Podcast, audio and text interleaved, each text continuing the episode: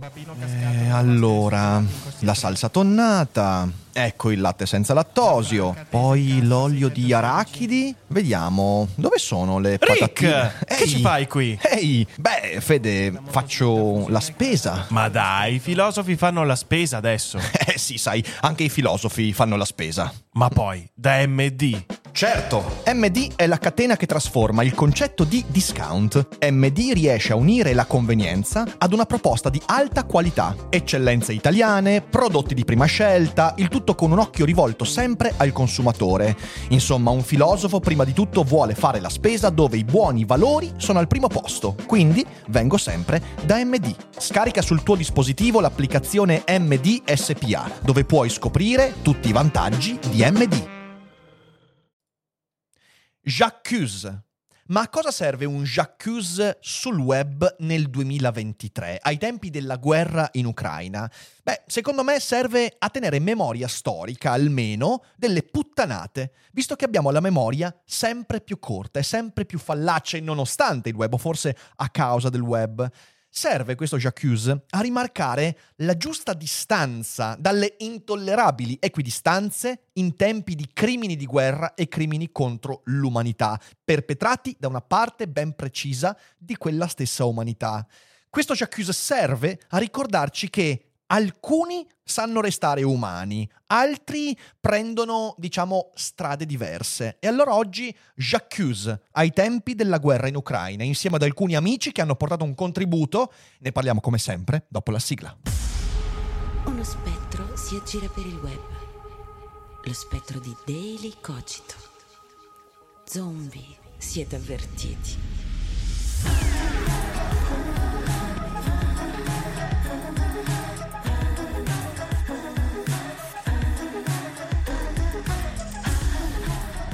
Quest'anno Daily Cogito in questa stagione è stato molto molto assorbito dalla guerra in Ucraina e lo sapete, ne abbiamo parlato molto spesso, è un argomento che è venuto fuori anche in puntate in cui non si parlava di quello perché è inevitabile, è lo sfondo politico emotivo di ogni cosa avvenuta negli ultimi, negli ultimi 18 mesi. C'è stato ovviamente il dibattito con Di Freddi, eh, famoso e famigerato dibattito in cui sono venute fuori delle cose terrificanti rispetto ad alcune posizioni equidistanti, ma neanche tanto equidistanti. Eh, c'è stato il video sul referendum, quando i pacifinti lanciarono il loro referendum, e poi su questo ci torniamo importante. Eh, ci sono state delle cogitate anche con molti commentatori del conflitto. Abbiamo avuto Marta Ottaviani, Mirko Parabellum e prima ancora eh, Stefano Marcuzzi e tanti altri con cui abbiamo sviscerato e discusso di questi argomenti e poi anche con il Dufere Boldrin molto spesso insieme a Michele eh, ci è capitato di toccare questo argomento che bene o male occupa molto la testa di entrambi e sono certo occupa anche la vostra testa. Io durante quest'anno ho cercato molto spesso di darvi contenuti diversi però spesso anche contenuti non direttamente collegati al conflitto finivano per avere in sottofondo eh, quel, quel terribile leitmotiv che comunque occupa la mia testa molto spesso ed è molto occupata ehm, la mia testa perché sono spaventato, non soltanto dal conflitto in sé per sé, ma anche da quello che sta avvenendo nel nostro paese. È una cosa a cui penso molto spesso, anche se sono passati 18 mesi, ancora oggi ci penso spesso, a differenza di molti influencer che all'inizio parlavano tanto della guerra, poi quando non è più stata un trend, perché purtroppo ai tempi di YouTube anche la guerra in Ucraina a un certo punto non fa più trend, hanno smesso di parlarne completamente. Ecco, in chiusura di stagione voglio proporre uno, un J'accuse con lo stesso spirito di quello eh, di Émile Zola, quello storico per quell'atto di antisemitismo nell'esercito francese che fece tanto scalpore, tanto discutere. J'accuse, disse Émile Zola. E quali erano gli intenti eh, di quel documento? Ovviamente un intento eh, accusatorio, un'accusa morale, politica, eh, per la nefandezza di alcuni valori, anzi di svalori portati avanti anche eh, dai vertici dell'esercito, dai vertici della politica che lui non riusciva a sopportare. E quindi il primo tentativo era quello di rimarcare una distanza. E oggi questo è importante perché nel mondo del relativismo culturale si arriva in fin dei conti a dire che ogni opinione vale l'altra. Ogni opinione è legittima e in questa equidistanza, che oserei definire etica, rischiamo di non capire più che nel mondo esistono le posizioni buone e quelle cattive, esistono le idee costruttive e quelle distruttive, esistono comportamenti nefasti, apocalittici e comportamenti invece virtuosi. E senza volermi mettere sul piedistallo perché non voglio starci, voglio con questo J'accuse rimarcare la distanza rispetto a quelle idee, a quegli atteggiamenti che ritengo intollerabili. Eh, in secondo luogo, eh, questo J'accuse, come quello di Zola, vuole produrre memoria storica. Perché? Perché noi stiamo dimenticando tutto molto molto in fretta. E troppo in fretta, perché anche cose avvenute 6-8 mesi fa ormai sono completamente sotto il tappeto. Il governo giallo-blu è già diventato un capitolo dimenticato della storia italiana. Adesso c'è il governo Meloni e quello che c'era prima Boh, allo stesso modo la pandemia, e questo poi lo rimarcheremo di nuovo, sembra un capitolo eh, non solo concluso, ma quasi inventato, anche se quando vai in giro per i negozi locali ancora ci sono gli avvisi lasciati lì, distanziamento, mascherina, mi raccomando, vaccinazioni. Eppure abbiamo dimenticato, dimentichiamo velocemente. Allora voglio fare un video per dire, ragazzi, questa cosa è successa, sta succedendo e ricordiamocela, perché se ti dimentichi la storia, se ti dimentichi la storia antica, ti fa male. Quella recente non capisci più niente del mondo. E voglio in terzo luogo, come nel J'accuse di Emile Zola, ribadire alcuni principi che secondo me, nella mia visione del mondo, non sono negoziabili. Perché ci sono nel mondo non equidistante principi più percorribili, più desiderabili rispetto ad altri. Il principio della libertà, per me, è molto meno negoziabile rispetto a quello dell'autorità. E via dicendo, e cercheremo di ragionarci. E anche un'altra cosa voglio dire in introduzione. Io questo J'accuse lo volevo già fare tempo fa, ma l'ho risparmiato. Se qualcuno segue Daily Cogito da tempo, ve lo ricorderete, io ne ho già parlato di questo. Alla fine, quando la pandemia è arrivata nella sua curva discendente, io volevo fare una puntata con un j'accuse di tutto quello che era accaduto durante la pandemia. Sapete perché non l'ho fatto? Perché mi sono sentito di non creare un contenuto che andasse quasi a rimettere il coltello nella piaga. Non volevo rinfocolare certe polemiche, speravo che quelle polemiche ci avrebbero insegnato qualcosa, migliorandoci. Non è stato così.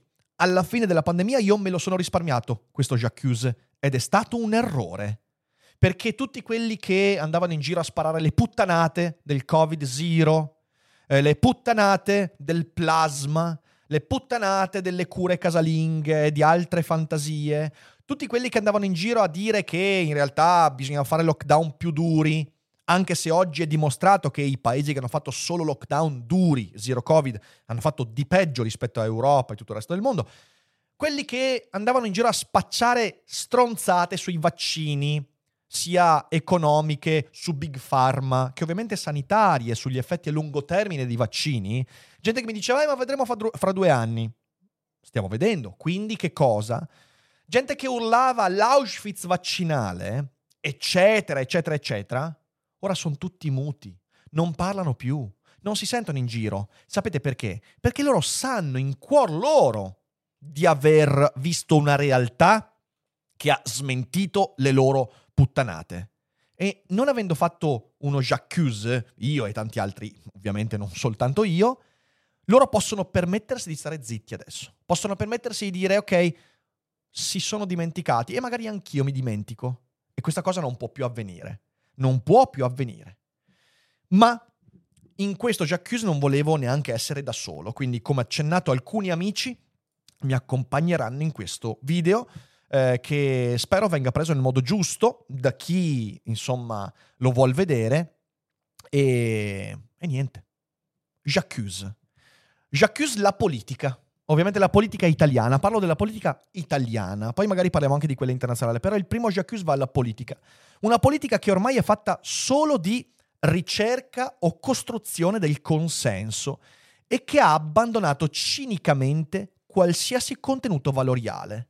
E questo è importante da rimarcare. Parto così alla larga perché l'effetto di una classe politica totalmente slegata da qualsiasi valore, equidistante da qualsiasi valore, perché troppo abbarbicata al consenso e alla costruzione di simpatie politiche, è di avere poi una popolazione che non riesce più a dire la mia visione politica è legata a quel valore. Quella è la visione di un paese, di un'Italia. Viviamo una politica priva di direzione. E in questo io vorrei fare un esempio per dare concretezza e un controesempio. L'esempio per me virtuoso di un politico italiano che sa legare il proprio agire ai principi è quello di Marco Cappato, che ovviamente, avendo una visione politica legata ai principi, non gode dello stesso consenso di tanti altri. Perché? Perché se leghi il tuo agire ai principi, tu chiedi alle persone di usare il cervello per comprendere come giostrarsi politicamente in questo paese.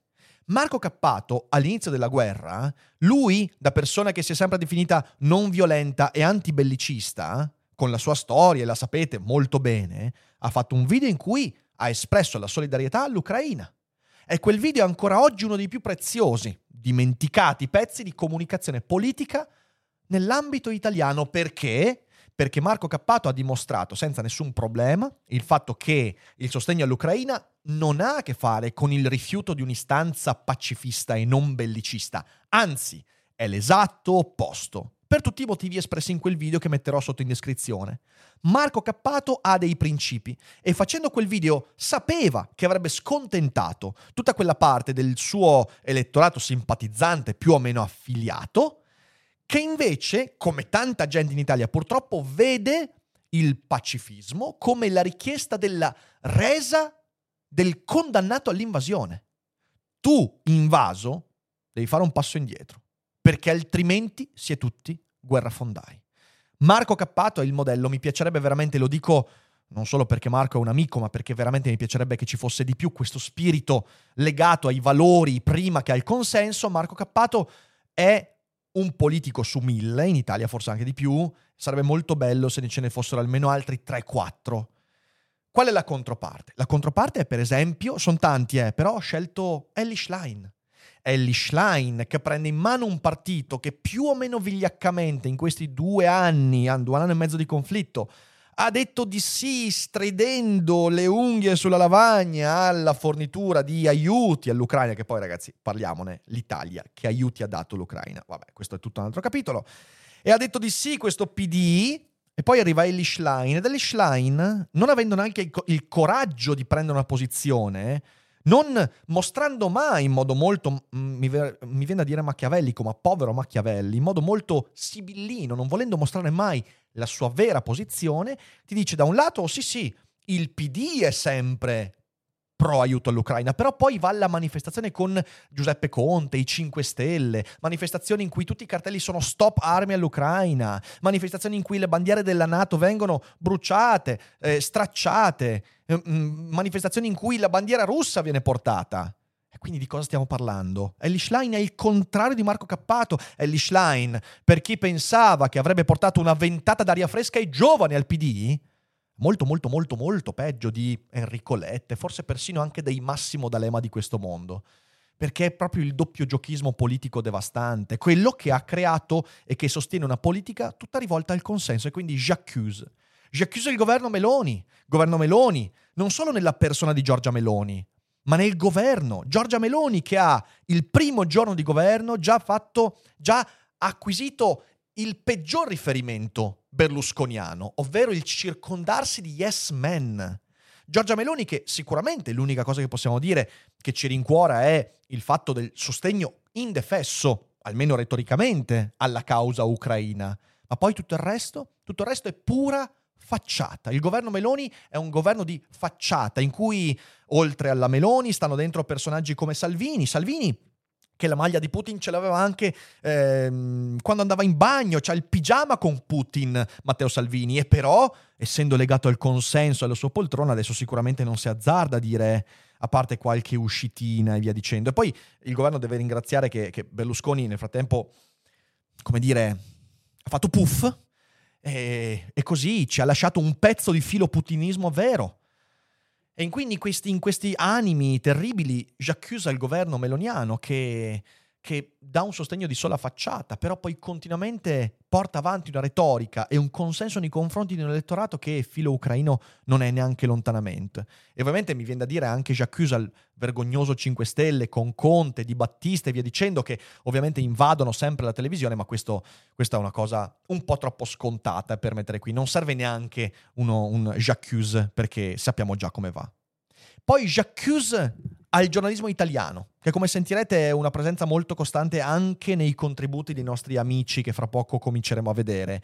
Jacques al giornalismo italiano, su cui avevo già perso la speranza durante il Covid, ma durante questo conflitto in Ucraina incredibile ma vero, le cose sono peggiorate drasticamente. Non solo perché il giornalismo, esattamente come la politica, eh, perché poi il giornalismo e politica sono legati a tripla mandata, quadrupla mandata, non solo perché dicevo il giornalismo ha dato voce a piccoli ducetti totalmente privi di qualsiasi competenza, ma solo molto bravi ad alzare la voce per catturare il consenso e l'attenzione delle persone dotate di, di poco, di, di scarso intelletto, ma il giornalismo che ha totalmente abbandonato le fonti e ha abbandonato le inchieste, che non fa più approfondimenti, ma ha fatto trionfare e ha dato uno spazio enorme all'opinionismo, quello superficiale, ma non solo il giornalismo, quello quello diciamo così spicciolo, quello sì da bottegai che ormai domina l'ambito della, eh, del, dell'informazione italiana, ma anche quello specialistico. Ci sono testate giornalistiche specializzate sulla geopolitica che da anni mandano avanti una narrazione che non dico essere filoputiniana, ma che comunque prendendo di mira quell'anti-americanismo che sempre alimenta una certa intelligenza in questo paese, poi porta a delle male informazioni, come per esempio la totale disinformazione sull'effetto delle sanzioni. Da mesi su testate come l'Imes vengono fuori articoli che raccontano come le sanzioni occidentali non siano poi state una cosa così come noi volevamo che fosse e che invece ma in realtà non è così, basta vedere i numeri, il rublo in questi giorni è sceso sotto al centesimo di euro, il rublo non vale più nulla, l'economia russa è allo sbando, la produttività russa è allo sbando e lo sappiamo, l'innovazione, la tecnologia russa sono tutte quante ridotte all'osso. Perché? Perché la scelta scellerata di Putin insieme al sorprendente effetto delle sanzioni occidentali ha comportato un peso enorme per l'economia russa. E basta guardare l'Economist, basta guardare anche eh, dei, dei, reportage di giornalisti russi, che ovviamente non possono pubblicare quelle cose in Russia per ovvi motivi, per vedere come in realtà le sanzioni abbiano funzionato. Eppure il giornalismo italiano, al posto di portare numeri, fonti, dati, confronti e ovviamente competenza ha preferito dare spazio a opinionisti, quelli che alzavano di più l'asticella del dibattito e delle urla e quelli che riuscivano a catturare di più eh, quel sostrato anti-americano che purtroppo nel nostro paese è ancora molto molto presente. Alimentando continui titoli clickbait, come per esempio quelli durante eh, gli attacchi alla centrale di Zaporizia, oppure eh, tutti quei momenti in cui Putin ha minacciato l'uso dell'atomica o che qualcuno parlava dell'atomica e noi continuamente facciamo dei video dicendo perché da un punto di vista ragionevole, dei dati alla mano, queste erano minacce volte a spaventare l'opinione pubblica, eppure i giornalisti e giornali e testate sono sempre stati in prima fila a dire aspetta, buttiamoci perché? Perché se scrivo arma atomica in prima pagina, oh, oh, oh, domani il giornale vende tanto. E questo è un giornalismo che non ha più nessun tipo di valore. Un giornalismo e una televisione che ha dato prime pagine, prime serate, quando è referen- quando è stato lanciato il referendum dei pacifinti, quello di Santoro, Enzo Pennetta, un referendum di per sé incostituzionale, totalmente privo di qualsiasi valore, già pronto ad ammantarsi della retorica vittimista quando la Corte Costituzionale avesse dovuto stroncarlo. Ma tranquilli, il referendum non ci è arrivato perché non è arrivato al mezzo milione di firme. Eppure, nonostante tutti abbiano dato spazi in primissima serata nei TG al lancio del referendum, avete sentito qualcosa riguardo del fallimento del referendum? Nessuno ne ha parlato. Nessuno ha dato una mezza paginetta per dire, ah, guardate, questa iniziativa non ha avuto grande successo e in questo modo i promotori del referendum hanno potuto comunque ammantarsi di quel vittimismo dicendo, beh, ma siamo stati censurati e nessuno ci ha dato spazio. Ma cosa? Ma cosa che i giornali erano pieni e se ne parlava nei telegiornali, con foto e video delle piazze, della gente ai banchetti, che manco quando c'è stato il referendum per l'eutanasia, lanciato peraltro da eh, eh, Associazione Luca Coscioni e quindi Marco Cappato, c'è stata una tale copertura mediatica e questi hanno anche il coraggio di parlare di vittimismo, censura e quando ne parlano ovviamente i giornali, danno il loro risalto perché? Perché la parola censura fa sempre grande, grande effetto. Nessuno ha parlato del referendum fallito miseramente. Per fortuna fallito miseramente, perché altrimenti saremmo qua ancora ad avere i fasti di questi paci finti assurdi. E insomma, ragazzi, ci sono un po' di j'accuse, però prima di andare avanti io vorrei lasciare anche la parola ad alcuni nostri amici con i loro j'accuse.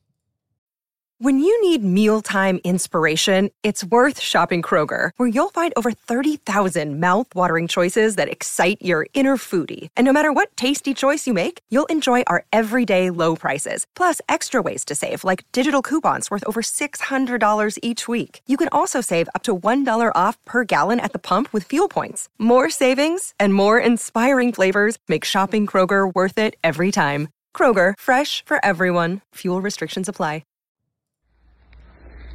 Decisamente j'accuse, uh, j'accuse una grande purtroppo parte della politica italiana che ha volontariamente mistificato e cercato di convincere l'opinione pubblica eh, che eh, chi volesse, voleva, vuole tuttora sostenere eh, il popolo ucraino nella lotta sia in qualche maniera un guerrafondaio e che quindi eh, chi è per la pace necessariamente voglia la resa, eh, che sono due concetti molto diversi e soprattutto cercherei di ricordare a questa parte politica che dubito che, a parte qualche folle, ci siano ancora forze politiche che auspicano la guerra e quindi eh, questa equiparazione tra resa e pace che ha mistificato la realtà è secondo me la, il fatto più grave ed è lì che io scaglio il mio j'accuse.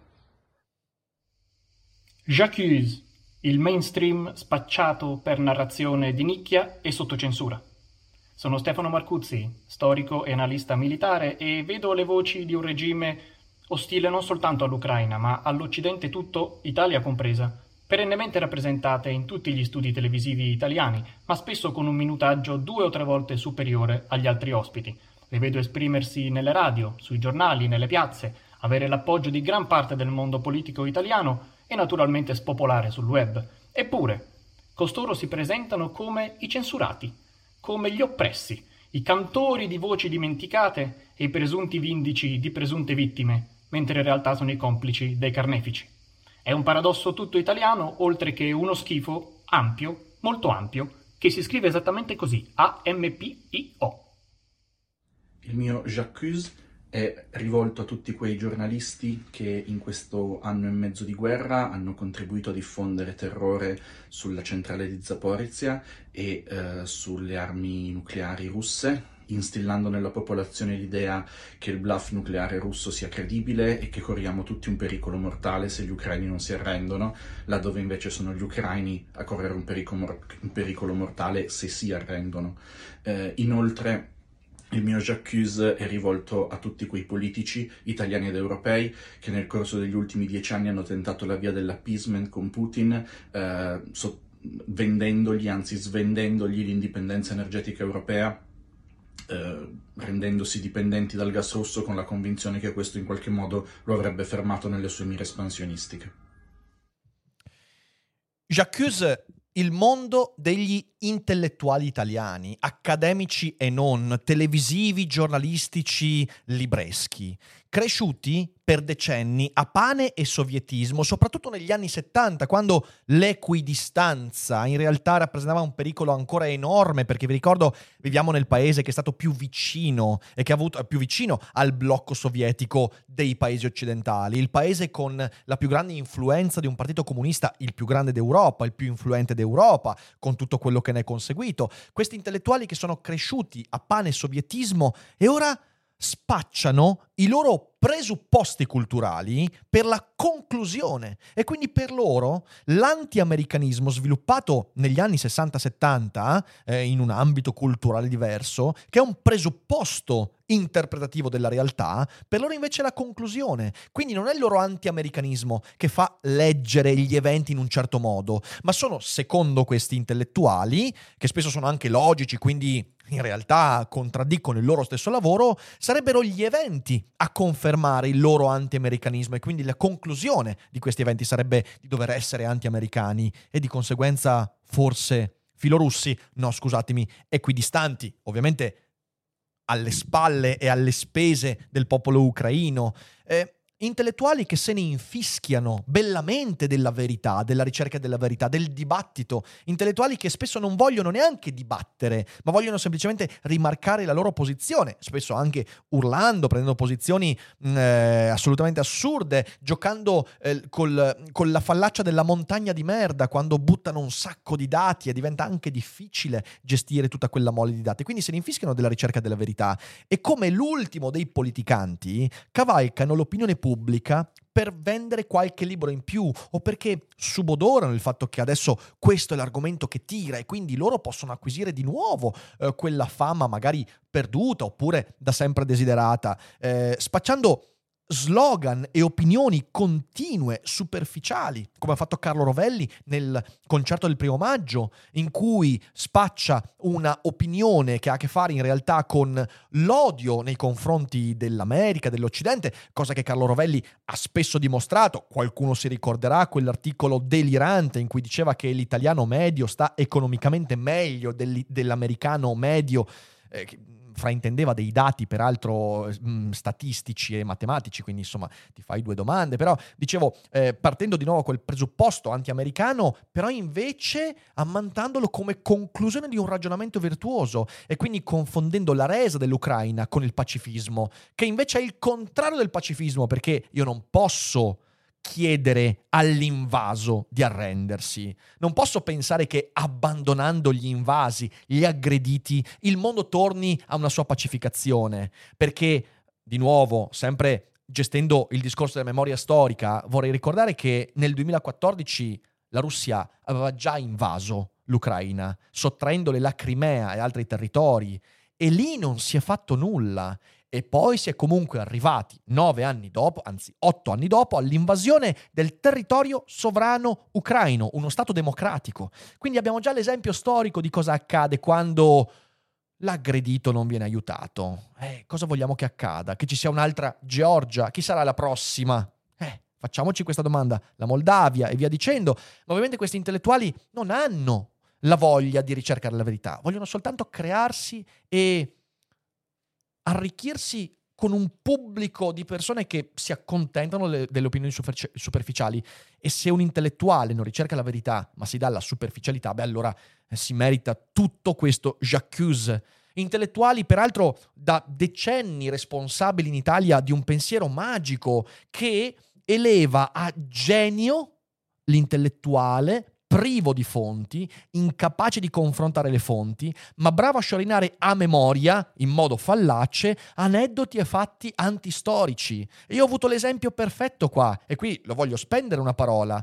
Quando ho avuto il dibattito, il dibattito con la Di Freddi, io ho visto qual è uno degli effetti più devastanti di questo intellettualismo, mi dispiace, molto, molto di bassa lega. Perché da un lato io avevo il mio computer in cui ricercavo le fonti, cercavo di verificare le cose che mi venivano dette per quanto possibile e purtroppo eh, la tecnica della montagna di merda, le pile of shit è stata soverchiante, quindi riuscivo a verificare un quarto di quello che il mio interlocutore mi diceva e, e, dall'altra parte invece c'era una persona che non guardava il computer, non guardava le fonti, andava tutto a memoria e se guardate i commenti sotto quella live sono soverchianti di persone che dicono beh ma vedi uno si tiene davanti il computer e l'altro invece si impara, cioè sa tutto a memoria, si ricorda tutto con la testa. Sì ma il valore dell'opinione non è il fatto che uno verifica e l'altro non verifica. Ma se uno dice le cose corrette, l'altro le dice in modo assolutamente sbagliato e fuorviante.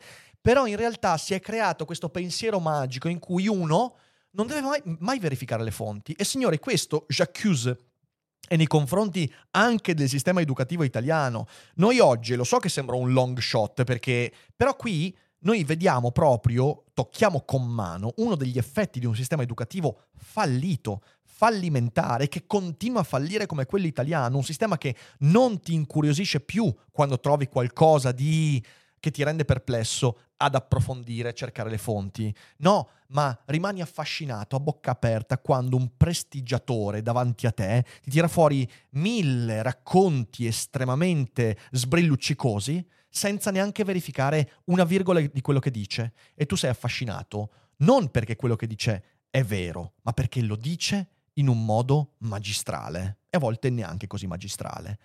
E quindi j'accuse gli intellettuali italiani e poi arrivano altri j'accuse da altri amici di Daily Cogito. Quindi j'accuse.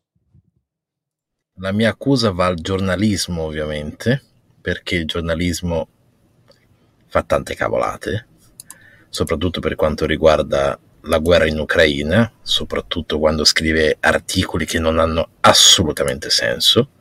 Eh, questo è un esempio, che è uscito ultimamente sul Sun, dove si vede un carro russo che viene colpito da un drone, peccato che quello sia un Leopard 2 e chiunque si intende un minimo lo riconosce al volo, questo per far capire come fanno delle cose che poi diventano degli assist praticamente per la propaganda russa. Lo stesso dicasi per quanto riguarda il discorso del T-14 armata che distrugge le città con un solo colpo.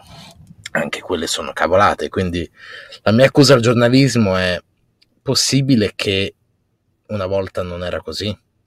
Una volta si controllavano le fonti? Il sistema autoritativo, cioè nel senso in cui siccome un giornalista ha scritto X e gode di una certa fama, quello che dice è vero, secondo me deve venire meno, ci deve essere un controllo delle fonti, siccome gli esperti si sprecano, ogni tanto un piccolo consulto basterebbe evitare certi errori.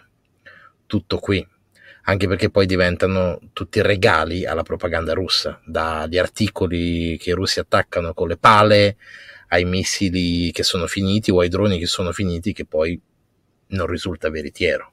Quindi la mia accusa va assolutamente al giornalismo che ha perso molto di credibilità. Ciao Rick, ciao agli amici di Daily Cogito.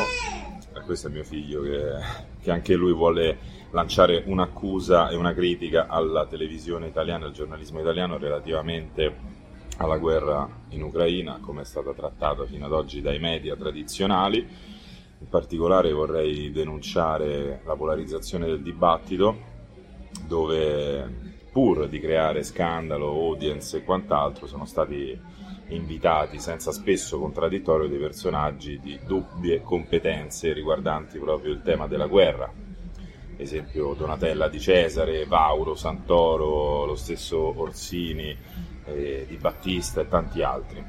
Quindi, televisione italiana, diamoci una svegliata, un po' di onestà intellettuale facciamo degli approfondimenti seri con degli esperti, magari con degli analisti militari, con dei laureati in relazioni internazionali, in storia militare. Ciao! Riccardo mi chiede una piccola, dire, j'accuse, testimonianza su quel che penso del giornalismo, del sistema mediatico italiano, del giornalismo in particolare. Ma penso tante cose e come al solito uh, in un ambiente così grande c'è tanta gente, ci sono anche quelli bravi. Una cosa però che mi ha sempre colpito, anche, anche quando avevo 16 anni e conoscevo i primi, 18 anni, dei giornalisti italiani è la seguente. Figlioli miei, in media siete tutti uguali, tutti diplomati al classico al 90%, tutti che siete andati a studiare facoltà leggere al 90%, politica, scienze politiche, filosofia, letteratura, storia, una grande quantità col sogno di diventare o un grande pensatore politico o un grande scrittore intellettuale. E onestamente, senza che vi offendiate, vi è andata a buca. Fate giornalisti, è una cosa seria. Perché invece di sognare di essere Lenin, Trotsky, uh, Guevara, Bernard-Henri Lévy, non vi raccontate di essere quelli che siete e raccontate le notizie per come sono invece di predicare. Grande, uno dei grandi difetti del giornalismo italiano sta proprio nei suoi protagonisti, nei suoi giornalisti. Tutti convinti di essere Umberto Eco Redivivi, scegliete voi, sono tutti il grande eroe. No, fate un lavoro abbastanza di massa, abbastanza standard, che per la parte letteraria sta venendo cancellato da cose simili a ChatGPT, dovreste informarvi, specializzarvi, imparare a leggere notizie, leggere i grafici, leggere i rapporti tecnici che siano del sistema elettrico, della zoologia, dell'ambiente e raccontare notizie con dignità e con serietà. Non continuare a cercare di essere quello che per mille ragioni sognavate di essere ai tempi del liceo e dell'università e non siete diventati. Raccontate notizie e raccontatele bene. Ciao, saluti. E adesso un bel caffè finito. Perché rischiare di rimanere senza caffè quando puoi abbonarti a Caffè Borbone? Prezzi vantaggiosi, costi di spedizione inclusi, tante possibilità di personalizzazione e l'abbonamento lo sospendi quando vuoi. Decidi tu la frequenza, la qualità, scegli tra le cialde e capsule compatibili e crea il tuo mix di gusti e miscele. Mai più senza caffè con l'abbonamento Caffè Borbone. Tutte le info su caffèborbone.com. J'accuse tutti coloro che si fanno portavoce di, di, valori importanti come la pace, come la diplomazia, come gli accordi, come la cooperazione, come la solidarietà. Però poi, appena la loro parte nemica, in questo caso l'Occidente, gli Stati Uniti e quello che è, ovviamente di conseguenza i poveri ucraini che hanno la colpa di aver guardato con simpatia quell'Occidente, appena la loro parte nemica viene coinvolta da vittima rispetto a un'aggressione, quei valori vanno a farsi friggere o peggio, vengono interpretati in modo da essere rovesciati in questo atto di bispensiero orwelliano che è questo il vero bispensiero, volere raggiungere la pace dimenticando di difendere gli aggrediti. E quindi j'accuse coloro che non sanno legare i valori di riferimento ai gesti, alle idee, quelli che dicono di avere dei valori, ma poi contraddicono continuamente quei valori con quello che dicono, pensano, scrivono.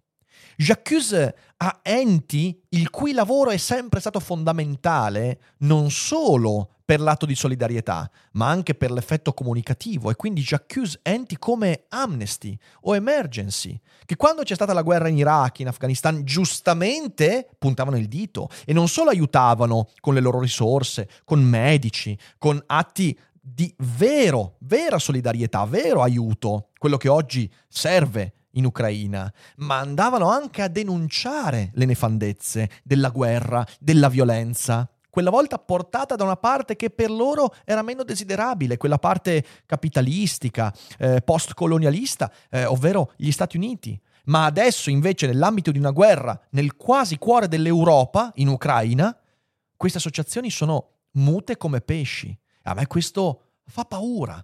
Perché? Perché così come io nel 2003 andai in piazza contro la guerra in Iraq, oggi alzo la mia voce contro la guerra in Ucraina e non ci sono distinguo.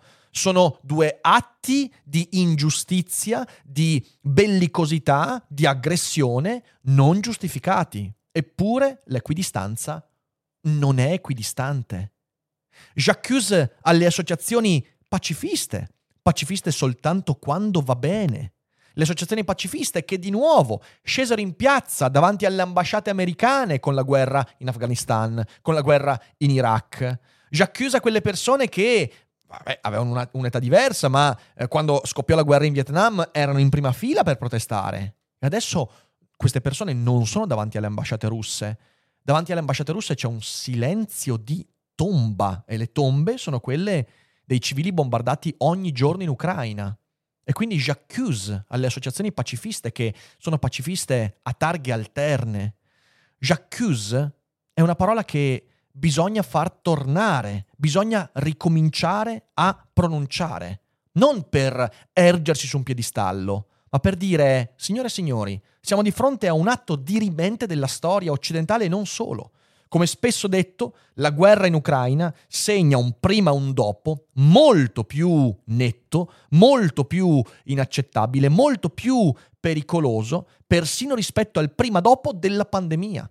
Il mondo adesso è cambiato E adesso tutte le cose che abbiamo avuto, tutte, tu, tutti i benefici di cui abbiamo goduto nella nostra infanzia, adolescenza e per alcuni in realtà per tutta la vita, quelle stesse persone che magari oggi urlano pacifismo, intendendo resa incondizionata, tutte quelle cose di cui abbiamo beneficiato e per le quali dovremmo essere anche grati a quel blocco occidentale che troppo spesso oggi invece viene raccontato come il nemico, tutte quelle cose verranno meno o comunque saranno molto molto diverse. Dovremo tornare a gestire in autonomia parte della difesa del nostro paese, della do- nostra democrazia.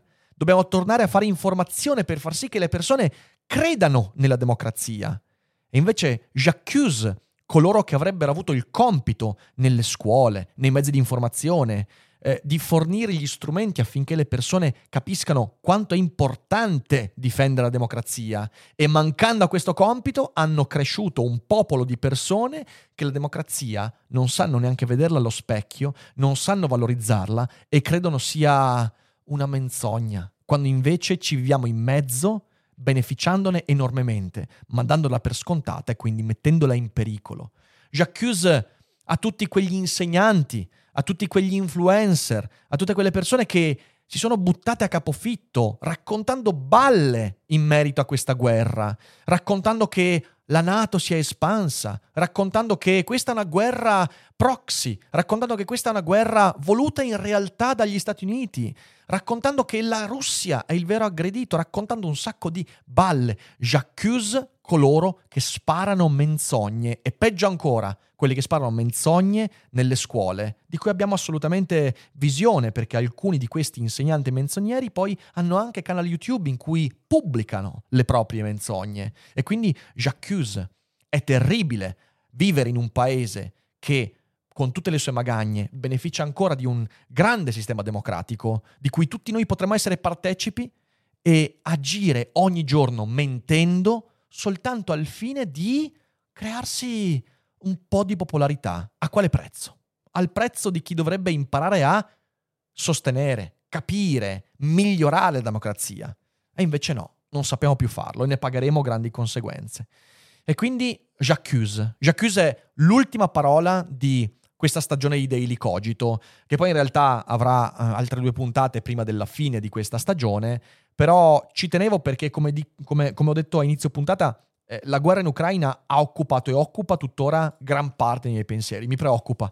E io spero che almeno in questa community riusciamo a fare informazione, anche grazie agli amici che hanno partecipato e voglio anche salutare alcuni altri amici che volevano partecipare ma non sono riusciti, grazie a Costantino De Blasi, grazie a Marta Ottaviani, grazie a Vittorio Emanuele Parsi eh, che non sono riusciti a portare i loro, i loro contributi perché sono giorno, giorni molto molto impegnati per tutti quanti, ma so che erano qui con noi, con il cuore.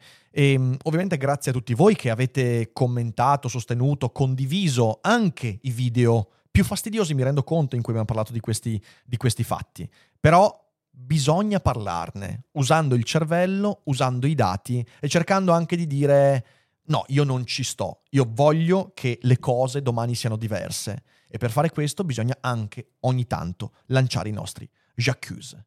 Grazie mille per essere stati con noi. Condividete la puntata, magari qualcuno lì fuori ha bisogno di sentire certe parole. E se siete in live non uscite che adesso andiamo a discutere e leggere qualche domanda. Grazie e ricordatevi, j'accuse.